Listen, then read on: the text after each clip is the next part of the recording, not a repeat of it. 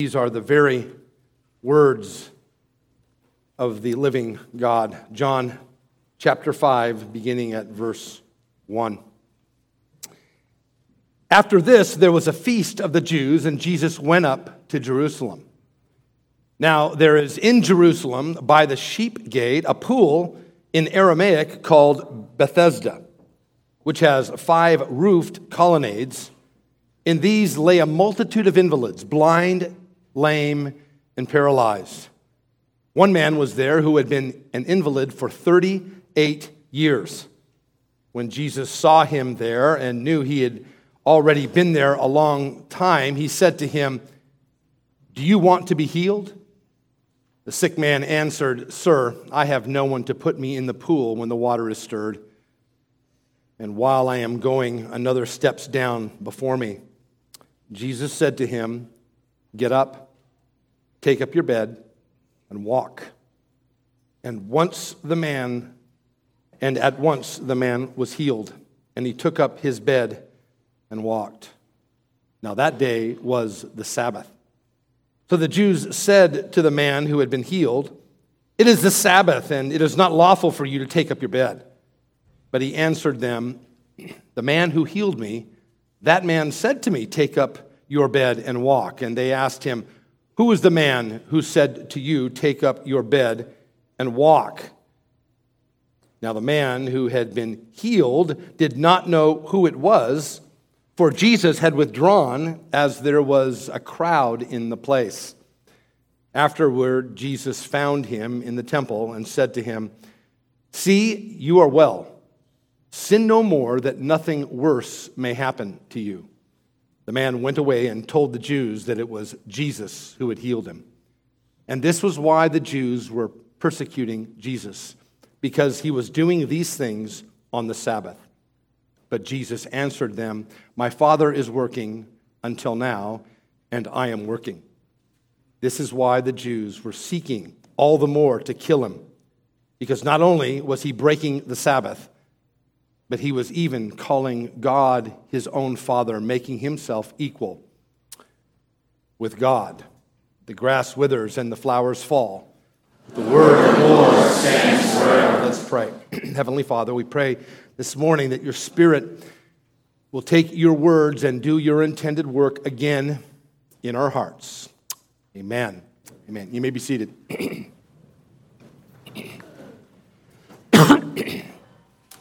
As we continue this morning in John's gospel, the pattern that we've already seen established is again clear to us. A time marker and then a few verses of introduction and historical information setting up the narrative or the teaching that John would like to give to us. With the ultimate goal of this passage and all, as we've already seen, finding out a little more about who this Jesus Christ was and is, and how we obtain salvation through belief in his name. Today, this grace and salvation comes to a man who has been paralyzed for 38 years. a question as we begin, food for thought. Have you ever seen a pair of legs that have not moved in 38 years? I mean, really looked at them.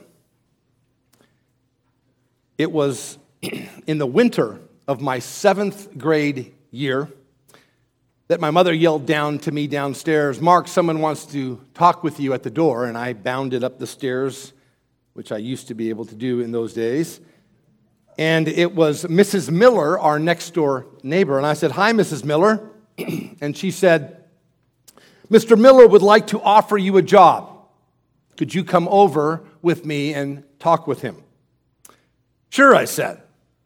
Mr. Miller was a wonderful Christian man in his mid 50s that had a CPA business that was attached to his garage, a little waiting area, a couple of parking spaces.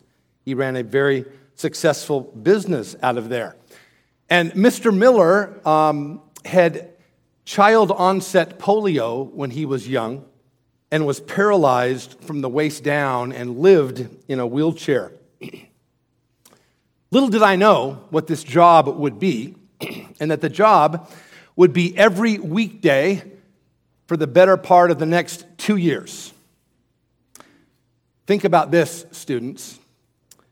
Mr. Miller had hired me to come into his bedroom every morning about 6:30 a.m. The first thing that I would do is go over and shut off the oscillating bed that he slept in. It oscillated just like this all night. And it was a wonderful invention because it prevented him from and others with severe polio from being in an iron lung. But I would wake him up, the bed would come to rest. I had a, a lift that I would lift him up, take him into the bathroom, then take him into the shower, take him out, dry him off, put on his, help him put on his underwear, socks, pants, tie his shoes, and say, Have a good day, Mr. Miller. And he'd say, See you tomorrow, sport, every day. Every day, Monday through Friday, every week. Now, I recall vividly that first time that I went over. And he purposely wanted nobody there. The person that would, had, had done it before was gone or, or, or could have showed me, but he wanted just to show me what to do. So there was no time for embarrassment as I was uh, just listening to every detail of what I had to do, and I didn't want to mess up. but as I strapped him for the first time in that machine and hydraulically lifted him up with my, with my hand, I moved him off. And I will never forget that first horrifying sight of Mr. Miller's polio stricken legs up close and personal. And as I, for the first time later that morning, dried them off, which I did every morning, I remember feeling each bone that was created to have strong muscle tissue taut around it, feeling like a bone literally wrapped in newspaper and bunches of newspaper. But more than anything, it was the sight of those legs up close and personal. As I put him on that, those two legs were seemingly like two huge knees and two huge feet, just barely stuck together, just dangling in front of me, inches from where I looked.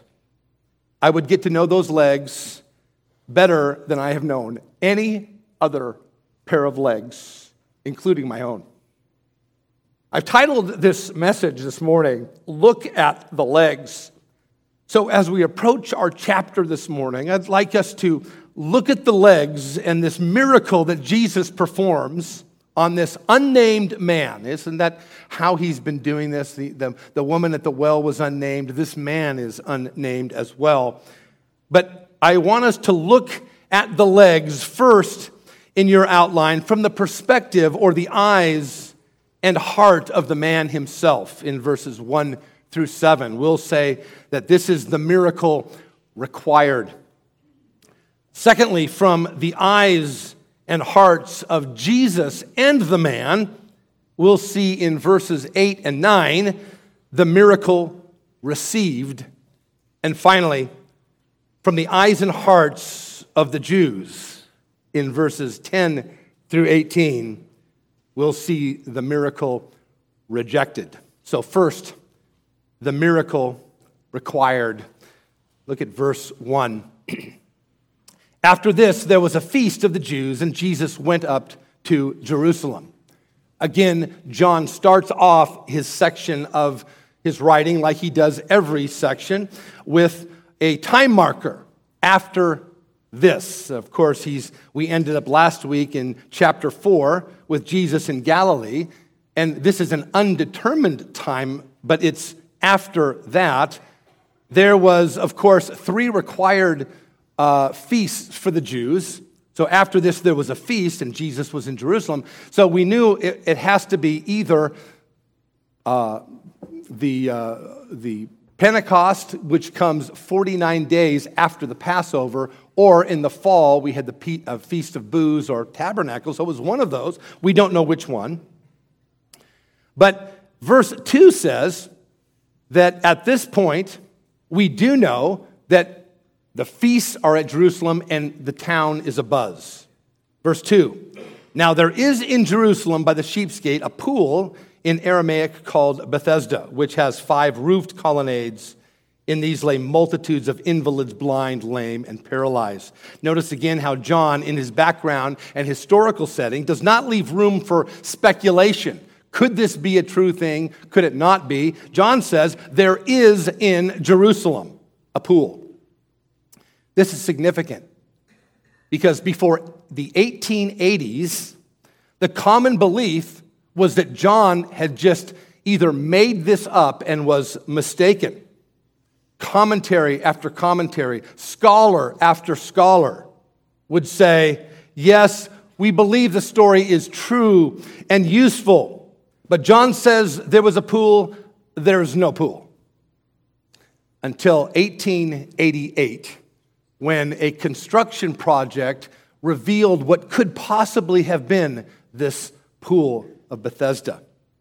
And it wasn't until 1956 that a detailed archaeological uh, uh, team spent nearly two years uncovering these pools. And it was a single pool divided into two, and they sure enough found the posts which made up these five colonnades. Now, we don't need archaeological proof to believe the Bible is true, do we? But of course, it is a help to understand why verse 3 says, And in these lay a multitude of invalids, blind, lame, and paralyzed during the feast at the pool. Now, it's at this point, if, we, if you were reading earlier with me, the ESV, you would notice that part of verse 3 and verse 4 were omitted from the text. And let me explain uh, that, those two, those two portion, portions of verses explained exactly what the invalids were doing there.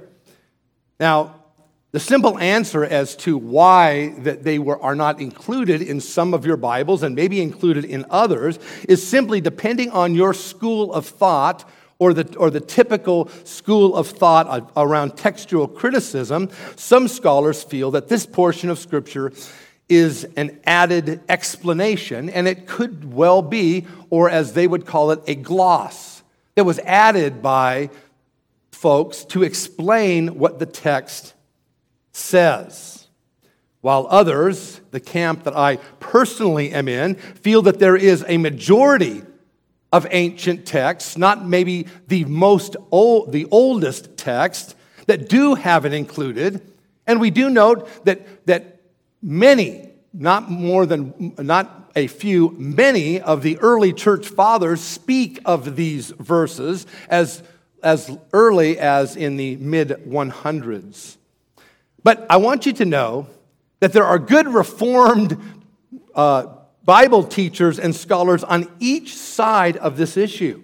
And when we see this, not a lot of times, but sometimes when it comes up in Scripture, uh, and it, it doesn't happen that often, but when it does, we need to not lose any confidence in the Word of God, yet it, it also it adds to the integrity and our confidence that we have the Scriptures preserved and that care, this much care is taken.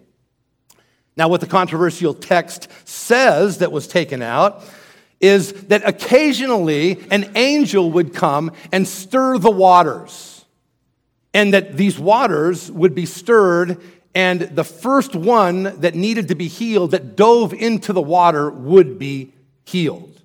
So the blind, the lamed, and the paralyzed would wait for the stirring of the water and dive in, believing that they could possibly be healed. Now, we have absolutely no evidence that this is true or whether there any healing that actually took place there, nor is it really germane to our story.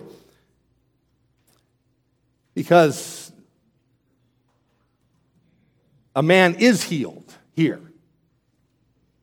And a man is healed by the touch of Christ, not an angel stirring the waters. But it is interesting when Jesus talks to the man, he gives the reason why he is there, and it corroborates with what those other verses say.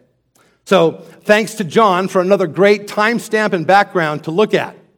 Incidentally, after 1956, when they did that archaeological dig around the pool of Bethesda, they found a fresco dating back to the first century that was a, basically a tile picture that showed a feather touching the water. And next time you're in Jerusalem, brothers and sisters, you can see it up close and personal with the Ben Haram Tourism Services, a 90 minute walking tour that will cost you only $89.50 each per person.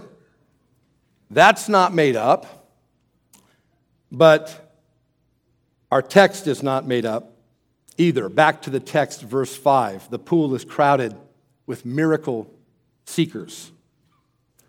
Verse 5 One man who was there had been an invalid for 38 years. When Jesus saw him lying there, he knew that he had already been there for a long, a long time, and he said to him, Do you want to be healed? And that's an interesting question, isn't it? You, you would think, Oh, uh, of course I'm here. But the sick man answered, Sir, I have no one to put me in the pool when the water is stirred. Again, if we didn't have those, those other words of, of, of, explanation, we would certainly need them here, wouldn't we? And while I am going, another steps down before me. Now, right away, we get a picture of this man. It confirms the earlier verses that he was there for a miracle. Which brings the bigger question, doesn't it? Who was he? What was his name? How was he paralyzed? How did he get there? Jesus knew the text that the text said he had already been there, laying there a long time. But just to him and him only, Jesus says, Do you want to be healed? The man can't even comprehend the question. He, in effect, is saying, Are you serious? Do I want to be healed? Sir, why else would I be here? and look at the legs.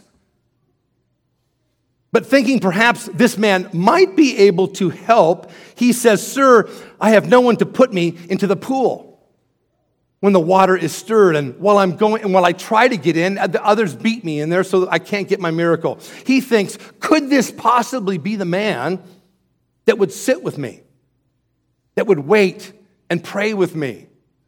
that would watch the water closely with me.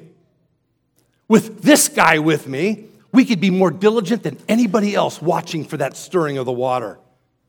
Perhaps together, when the water is stirred, first with this man, I could be in the water and actually be healed. For everyone in that crowd, different ailments, different diseases, different backgrounds, but all are like our man, aren't they? A miracle is required. They are all desperately in need of a miracle. They are helpless and they are hopeless. Look around, my friends, in this room and beyond, where we work, where we travel, where we shop, where we walk around with the use of our legs, going to and fro, healthy in one sense. But the folks that we see and come in con- contact with are just as hopeless and helpless as this man. Am I speaking to you this morning? Is your life like this man? Only your paralysis is not in your legs that everybody can see. Your paralysis may be in your soul fear, anxiety, lust, greed, brothers and sisters, dissatisfaction and envy, like this man, cripple a human heart. Like this man, you may have been paralyzed for 8, 18, 28, or even 38 years. And what do we do? How has your solution worked out for you? We go from one thing to another, looking for salve of our consciences, looking to alleviate our guilt, thinking perhaps the next thing will make me truly happy. The purchase of the next movie, the next TV show, the next cosmetic surgery. Surely I can be happy and fulfilled when. What is it? I remember 1971. My Dallas Cowboys made the Super Bowl for the first time. And as a young boy, I cried when they lost to the Colts in a last second field goal. It was just a number of years later, in 1993, I was in the stands when they won the big game against the Buffalo Bills. And as my brother and I went to our hotel room after that, I remember us saying, Oh, that was great. You think they could win it again next year? The satisfaction of seeing the team win lasted less than an hour and a half. On to the next one. Well, perhaps if I do this or if I do that, Jesus is saying to you this morning, do you want to be healed? Come to the end of your rope. Just like this paralyzed man, a miracle is required for you.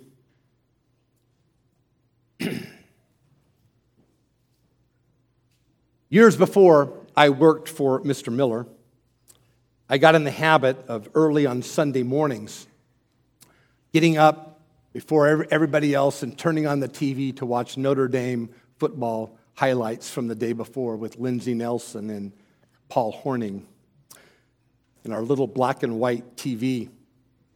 But right after those 30 minutes of highlights, and they'd always say, now moving on to further action, you know, they, they have the whole game in 30 minutes. Uh, a woman preacher by the name of Kathryn Kuhlman used to come on the television. She was a radical faith healer. Look her up if you've never seen her. But she would look into the camera every week. And me, as a, seven year old kid watching that, she would have this big microphone around her neck and she would look into this camera with this glazed eyes. And I exaggerate not, look it up. She would say, I believe in miracles. Just like that. And then for the next half hour, there would be a sermonette uh, is the best way you can put it, and then people coming past and being touched by Kathryn.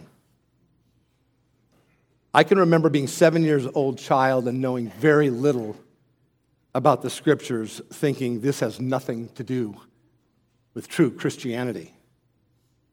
And I remain so 50 plus years later.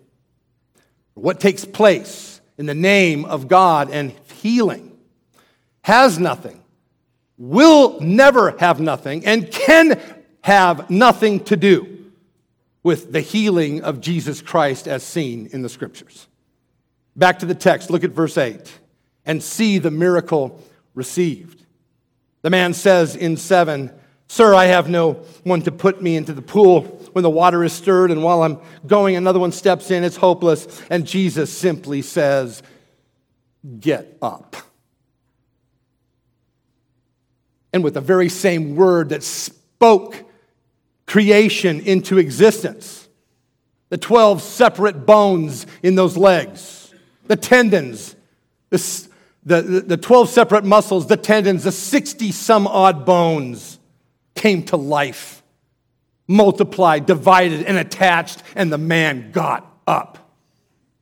And I think about Mr. Miller's legs and what it would have looked like for immediately those bones and muscles to come have strength and fill out and the man stand up.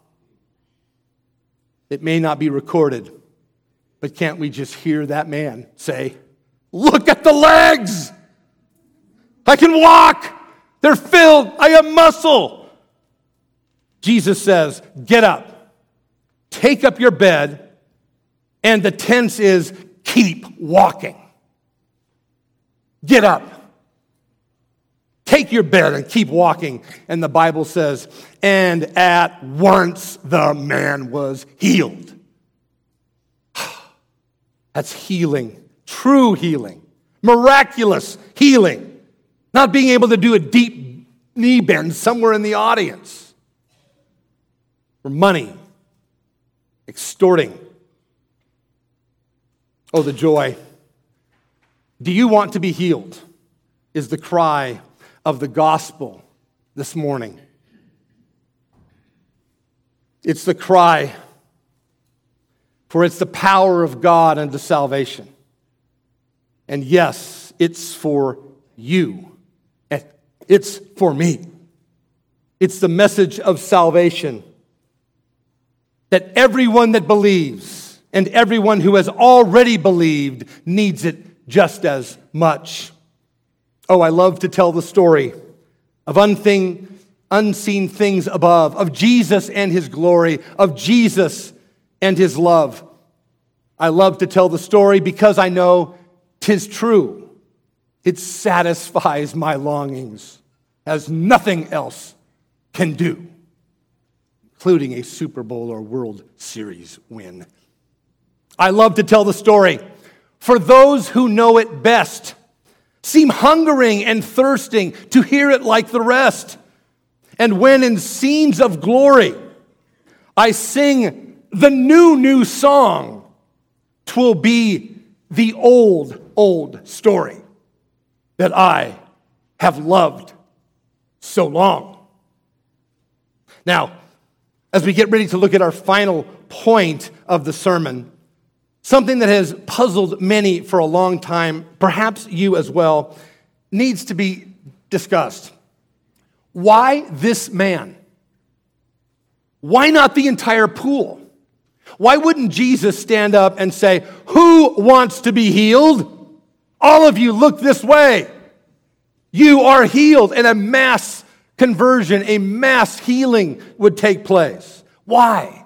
I remember as a, as a child hearing these stories, wondering things like that. Well, the answer to that question was and is the miracle that actually was received. And we find ourselves now in a crossroads in the Gospel of John. For starting right now, over the next couple of chapters, culminating with chapter 8, we begin to see the fulfillment of John's words in the prologue found in the first chapter, verses 11 and 12. He came unto his own, and his own received him not. But to many as received him, to them gave he the power to become the sons of God, even to them that believe on his name. Here we see in our text, we have Christ and his miracle received, and now we will see that miracle rejected. Look again at verse 8. Jesus says to him, Get up, take up your bed, and walk. And the, once the man was healed, he took up his bed and he walked. And then the words, almost set aside, it says, Now that day was the Sabbath.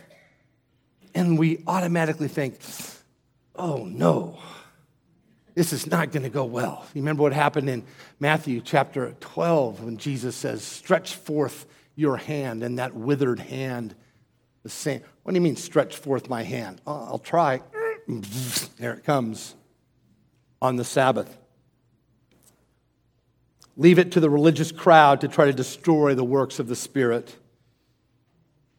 Look at what just may be the most crass and sad saddest verse in the entire New Testament. Verse 10. So the Jews said to the man, What man? The man who has been a cripple for 38 years and has not walked. The Jews said to the man who had been healed, It is the Sabbath, and it is not lawful for you to take up your bed. Seriously, how sad. A man walking for the first time in 38 years, and this is how you respond? The explanation of this verse is really interesting because the emphasis is almost like uh, a basketball referee calling foul something he sees. This was a, a common occurrence of the Jews where they would yell at violations that they would see Sabbath, Sabbath, and point out the grievous error. In this case, the holding of a bed, which is nothing more than a map, a mat probably rolled up. Sabbath, Sabbath, you can't hold that. You can't have that. Let it go. You're working. In this case, the healed man, Sabbath, Sabbath, you are working, carrying a bed. But he answered them, The man who healed me, that man said to me, Take up your bed and walk. In verse 12, they asked him, Who is the man who said to you, Take up your bed and walk? Now, the man who had been healed did not know who it was, for Jesus had withdrawn as there was a crowd in place. Jesus heals the guy, and before anything happens, he goes out the back. He truly didn't know who healed him. Jesus has perfectly left but, left, but he will be back, back soon. But in the meantime, and in truth, brothers and sisters, is this not our tendency? Are we not kind of at heart all Sabbath, Sabbath yellers? Just looking for the chance to point out others' failures, others' sins. Can we at least not admit that that is our tendency. And if it is your tendency, like mine, let's try to find another line of work, a more positive and graceful way to win friends and influence people, as Dale Carnegie would say. Here again, we want to shake these Pharisees, these hypocrites. Okay, we can, be, we can gladly discuss your Sabbath rules, but in the meantime, did you stop and look at the legs? It's right in front of you. Open your eyes, man. But back to the text. Afterwards, Jesus found him in the temple and said, See, you are well. Sin no more. Now, these aren't the words that we expect from Jesus, but listen to them. He found the man in the temple and said, See, you are well. Sin no more, that nothing worse may happen to you. Ah, that's those, those words of Jesus where we just go, man, what do I do with that? Well, much ink has been written trying to explain what Jesus is saying here. And let me, I think, help you. I think Jesus is simply saying, You are healed. But what will it profit you to walk around another few years only to die and go to hell? And we see the man's reaction very quickly and understand he has got that message. Verse 15. The man went away and told the Jews, It was Jesus who healed me. I know who he is. It was Jesus that healed me. Look, look at the legs. Look at him. He's off to a good start. And this is why the Jews, the text says, were persecuting Jesus because he was doing these things on the Sabbath. And as we come to an end of our text, we see the last words of Jesus, and they gently burn through, piercing the wicked souls of those religious hypocrites. For all of these Sabbath laws, hundreds of them, hundreds of them, even today, you cannot, as a Jew, turn off or on an electrical appliance or a switch. It's work. You can't do anything that is associated with, thought of, or possibly interpreted as work on the Sabbath. Here's a couple of examples. The Jews at that time you know, we didn't have, they didn't have modern dentistry. And they would get toothaches that were just so painful. And one of the remedies were toothpick, for toothaches was vinegar. You would get vinegar and you would soak it in your mouth and alleviate the pain. Well, the Jews said, oh, on the Sabbath, you can't do that. That's working. But if in the course of a normal meal, you put vinegar all over your meal and you eat it, and it happens to, you know, soothe your tooth, you can do that. You can't put vinegar on your tooth. You can ruin your meal by soaking it with vinegar, hoping that it, it helps your tooth. Those are the type of things. Recently in Israel, this is over, over the, like the last year, there was a case where six children died on the Sabbath because the mother had turned on the hot plate to keep the food warm over the Sabbath because she could not dare turn it on or off. She and her husband stepped away, and the hot plate caught on fire and burned the house down and killed all six of their children. She didn't break the Sabbath, though. That's okay. I mean, it's that it's those type of things that Jesus just rebuked. Look at what he says. The question is, are we working? You're working on the Sabbath. Put that, put that bed down. That, and Jesus answers them. Yeah, don't you just love the way the Lord works? Jesus says, Oh, well, you're talking about work? Well, my Father is working until now, and I'm working. I'm working all the time, including Sabbath. What an answer. You keep all your rules around your work, that's fine. My Father's working, and I'm working. You've messed even the Sabbath up. And it officially is started from here on in. Look at verse 18. This was why the Jews were seeking all the more to kill him. Because not only was he breaking the Sabbath, he was even calling God his own Father, making himself equal with God.